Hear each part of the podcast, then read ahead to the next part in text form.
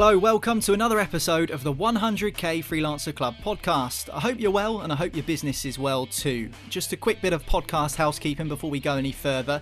This episode of the 100k Freelancer Club podcast is being recorded during the 2020 coronavirus pandemic, so just a heads up, that topic will feature quite heavily in the show.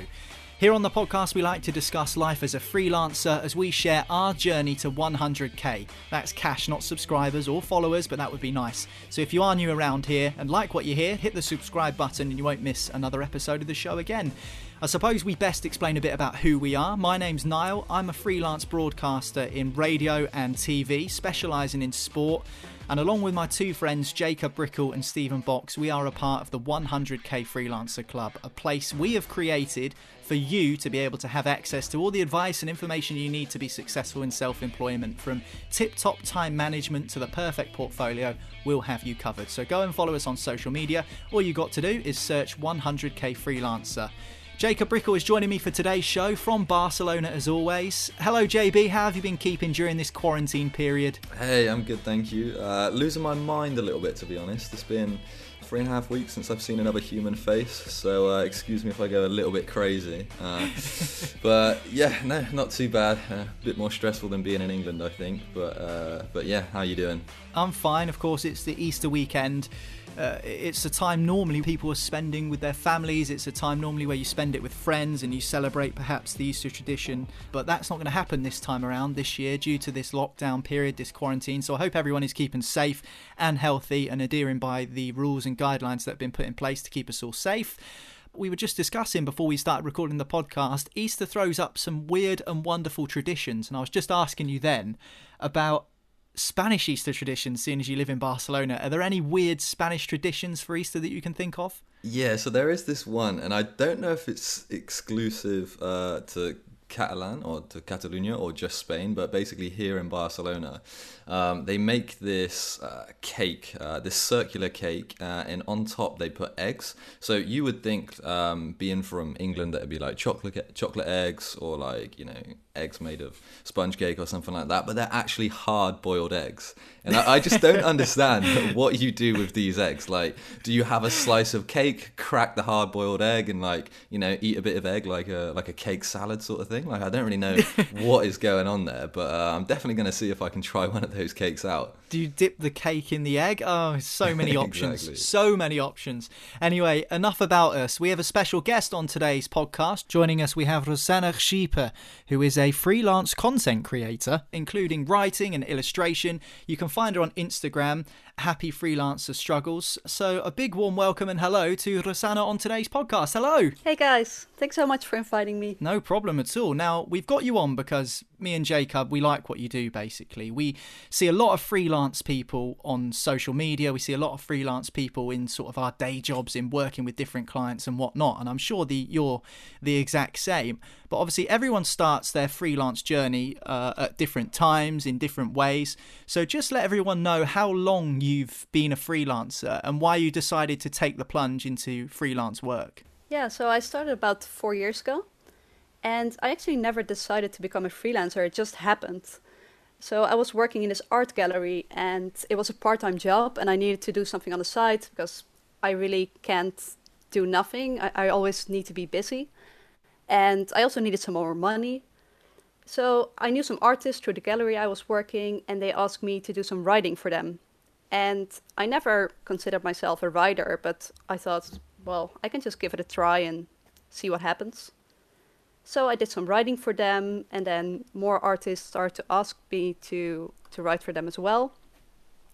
And then I got more and more jobs, and at some point I realized, hey, writing is actually a job, and I could do this for a living. And it was just so much more fun than the job I had at that time. So that's when I decided to become a yeah full time freelancer.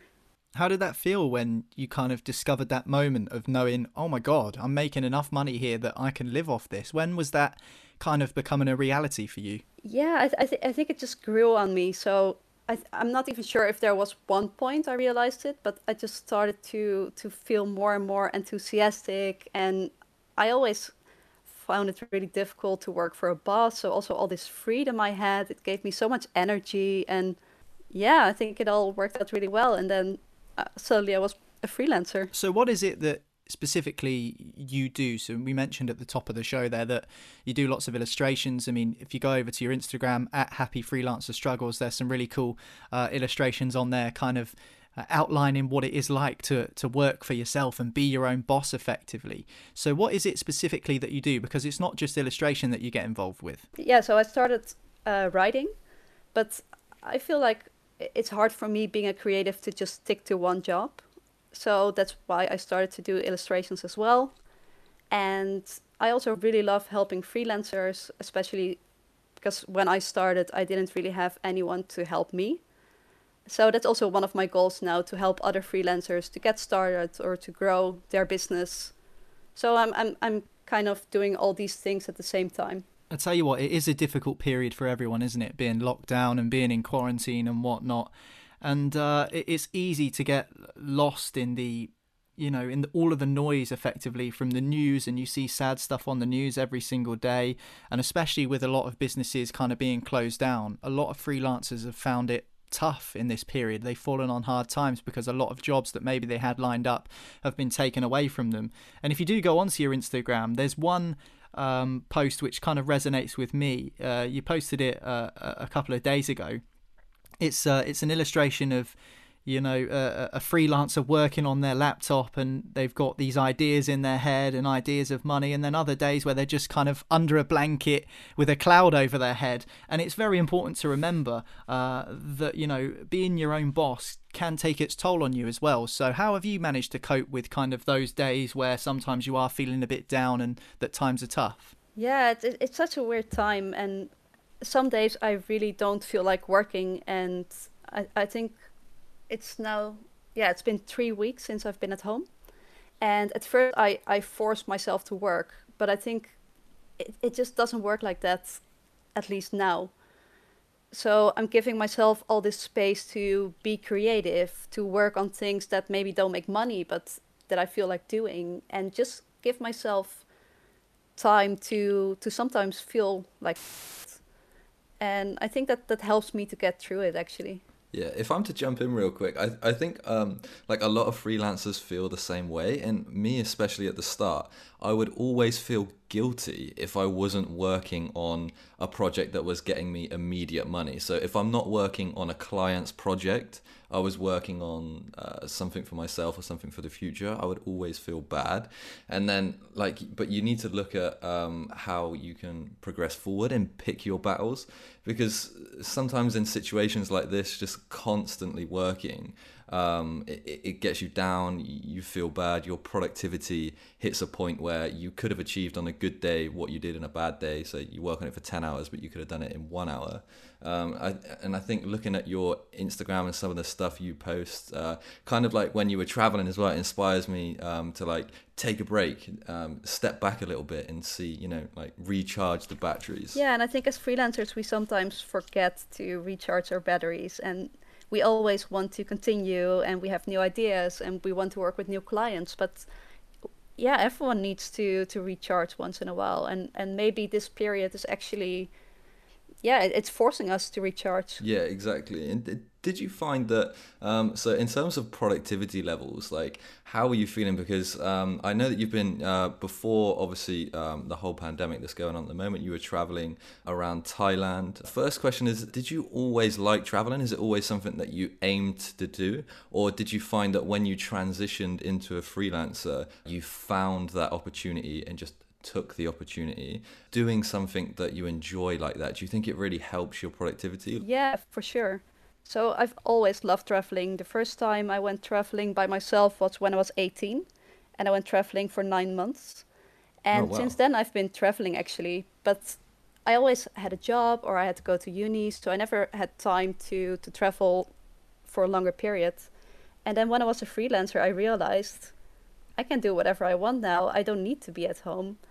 And it was just perfect for me combining my passion for traveling with working remotely and yeah, to answer your question, it does make me very productive because I'm in just such a happy state when I'm traveling that I'm also much more looking forward to going to work. And yeah, there, there are days maybe that, that it's hard to concentrate and that I'm not in my focus, but I would say in general, it does make me more productive. So you're from the Netherlands originally. Um, so you've obviously travelled around, as Jacob said, to, to Thailand and parts of Europe as well.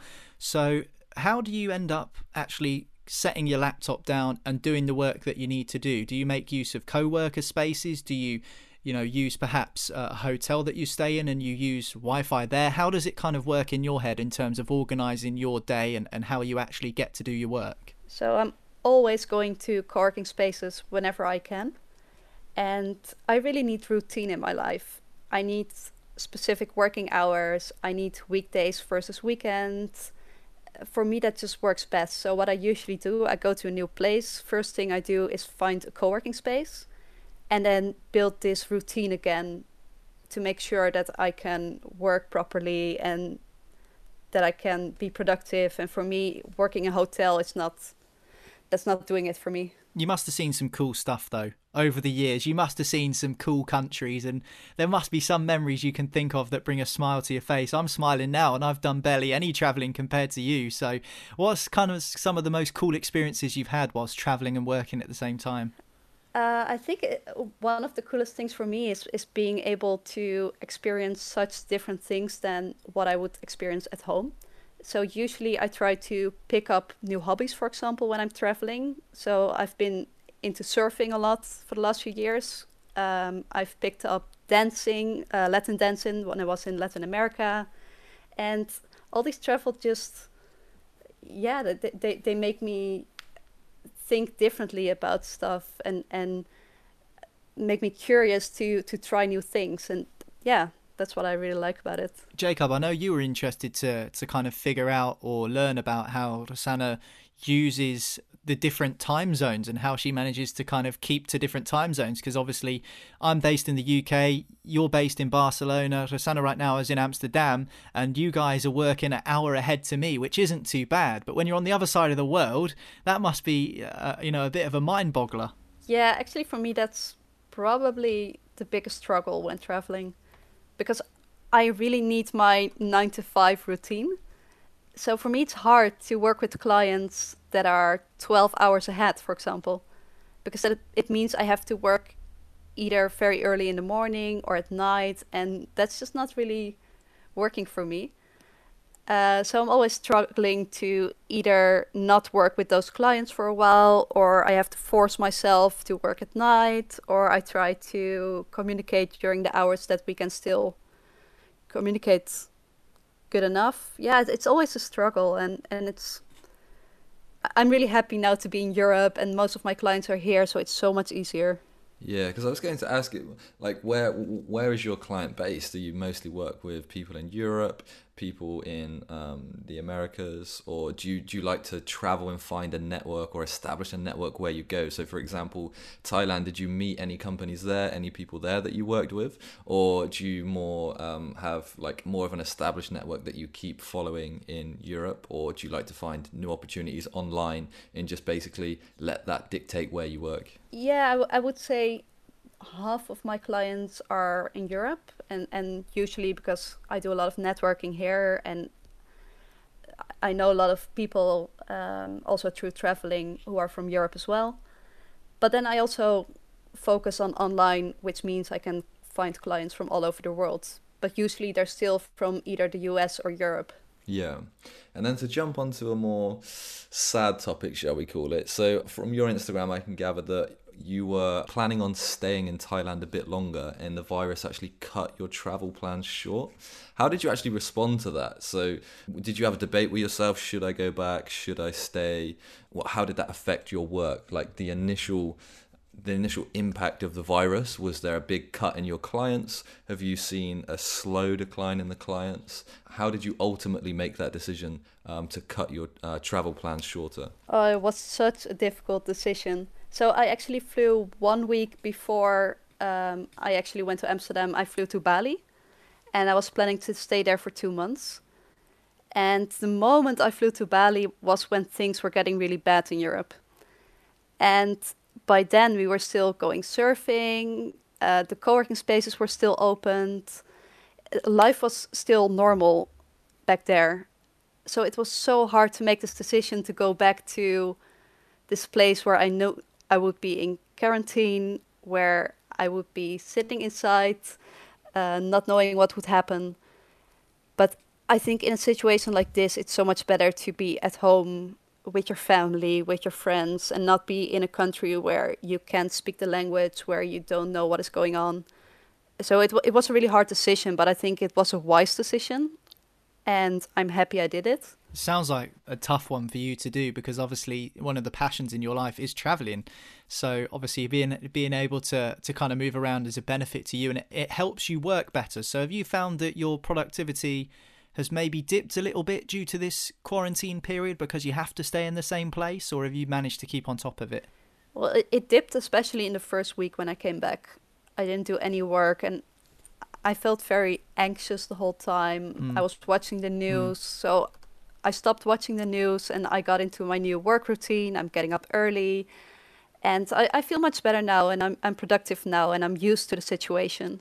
But it always takes a bit of time for me to get new yeah get used to this new place and and in these new habits obviously everyone comes up against obstacles in their freelance life. I've had a few this week, let alone over the few years that I've been a freelancer. So it's about finding a way to get over those obstacles and get through the other side. So, what are some of the obstacles you've faced, and uh, are there any sort of tips for those people out there that maybe want to to live a similar freelance lifestyle to the one you do about how they can kind of live their lives and and the best way to go about things? Any sort of advice that y- you can pass on to people listening?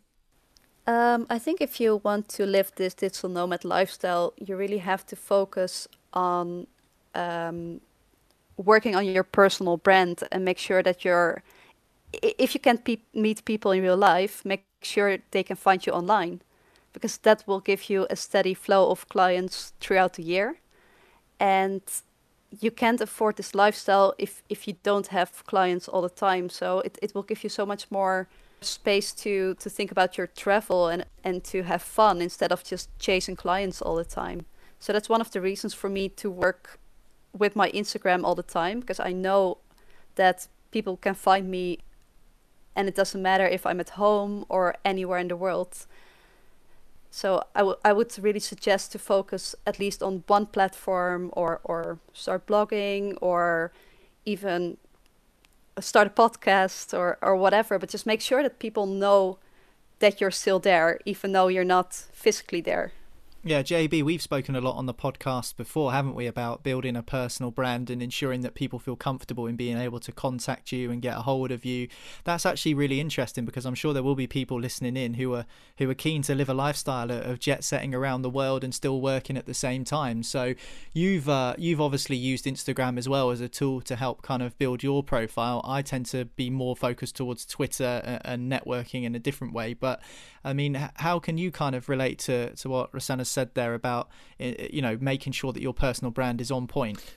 I think, like she said, uh, your personal brand is basically everything because nowadays there is so much competition in the freelance world. So places like Upwork and Freelancer.com, they're great um, and they've been like, like a real, real good addition to the freelance world, but it's introduced such massive competition and you can always, always, always be undercut. So the thing is, you need to be able to get your value across to those potential clients. And I think having a platform like Instagram or Twitter where you're constantly maintaining and improving your own brand image as a person, how you work, the quality of the work you do is such a valuable asset. Um, and just like we've talked about before, posting stuff that you do using your like socials is almost uh, a portfolio. Uh, is a great way to attract new clients for free because it's always going to be there. Those posts you make it's not like you're constantly trying to manually push them in front of people. Um, they're there on the internet for people to find and for people to stumble across. And it's it's almost like a numbers game. If you have one two or three blog posts they're not going to be found unless you're like some SEO wizard. But over the course of two, three, four, five years, and you've got maybe one, two hundred blog posts, one that's going to be fantastic for SEO anyway, but also you're covering a lot of ground. Even if one or two people go to each post, so there's still a few hundred people um, that have seen you.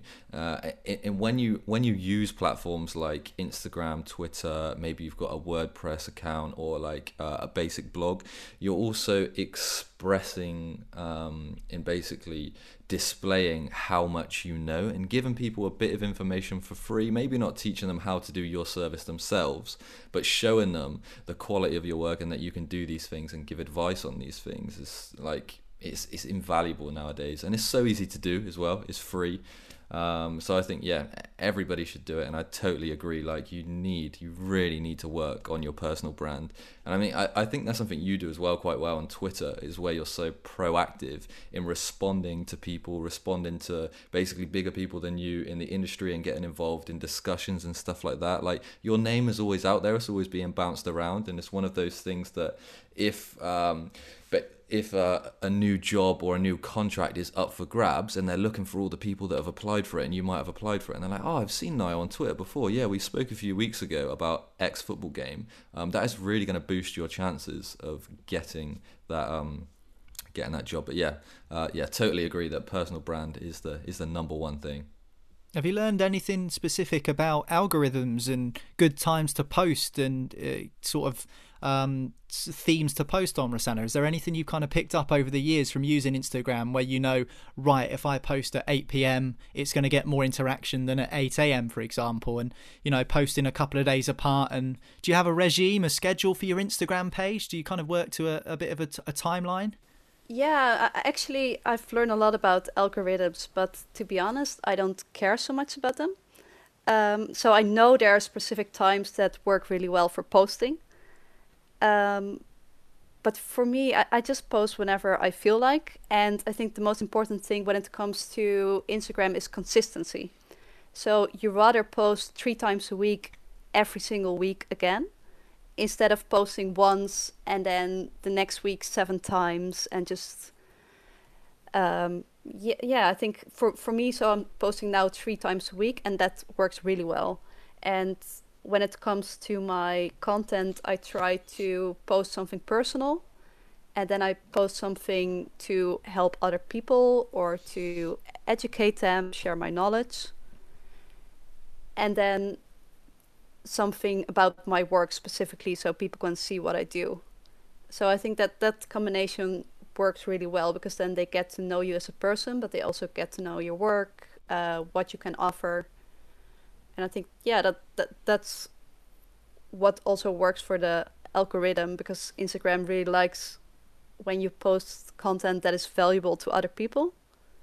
So then even without thinking about timing and, and when you post, you still get a lot of views actually. Mm, that's useful. What about um, in terms of the time it takes you to create content? Obviously, you say you do a lot of writing. Have you kind of found that um, you can you say right i know i can create a, an instagram post in two hours or something like that. Have you found uh, a little bit more information about yourself in terms of how well you work at certain times of doing stuff? Mm, i usually lose track of time when i start drawing for my instagram. So usually i give myself an hour but sometimes that's two or three and then when i start writing it also usually gets out of hand. So I spent actually a lot of time on all of those posts. Me and Jacob are like that, but when we go out for a beer, isn't it, Jacob? We say we'll have one or two, and then we end up getting lost in it. We're out for about ten hours and probably never make space, it home. Yeah. yeah. absolutely. We've done that a few times. Uh, Rosanna, it's been absolutely amazing to speak to you. Thanks for coming on the podcast. We really appreciate your time. Um, you can go and find Rosanna's Instagram page. It's at Happy Freelancer Struggles over on Instagram. Is there anything else you're working on, uh, Rosanna, that you want to share at the moment um, that you might be looking forward to releasing in the future? So um, I'm working on a freelancer platform. It's not released yet, but it's going to be called Happy Freelancer Club. I hope it's going to be launched in the next few months. Perfect. Sounds good. Sounds uh, like a good partner for 100k Freelancer Club, Jacob, doesn't it? Yeah, exactly. Maybe that's something that we can explore together in the future. Well, Jacob, Rosanna, thanks very much for joining me. I've been Niall. This has been the 100k Freelancer Club podcast. Don't forget to go and follow us on social media. All you need to do is search 100k Freelancer. And if you like the podcast where we share advice and experiences about being self employed, then just go and hit that subscribe button. And every time a new episode is available, you'll be notified immediately as soon as it's ready. So you can go ahead and listen to that. And I'm sure during this lockdown period and in the near future as well, we will be having lots more guests and producing a lot more content for you. So thanks very much, Rosanna. Thanks, Jacob. I've been Niall, and we'll speak to you again soon on the next podcast.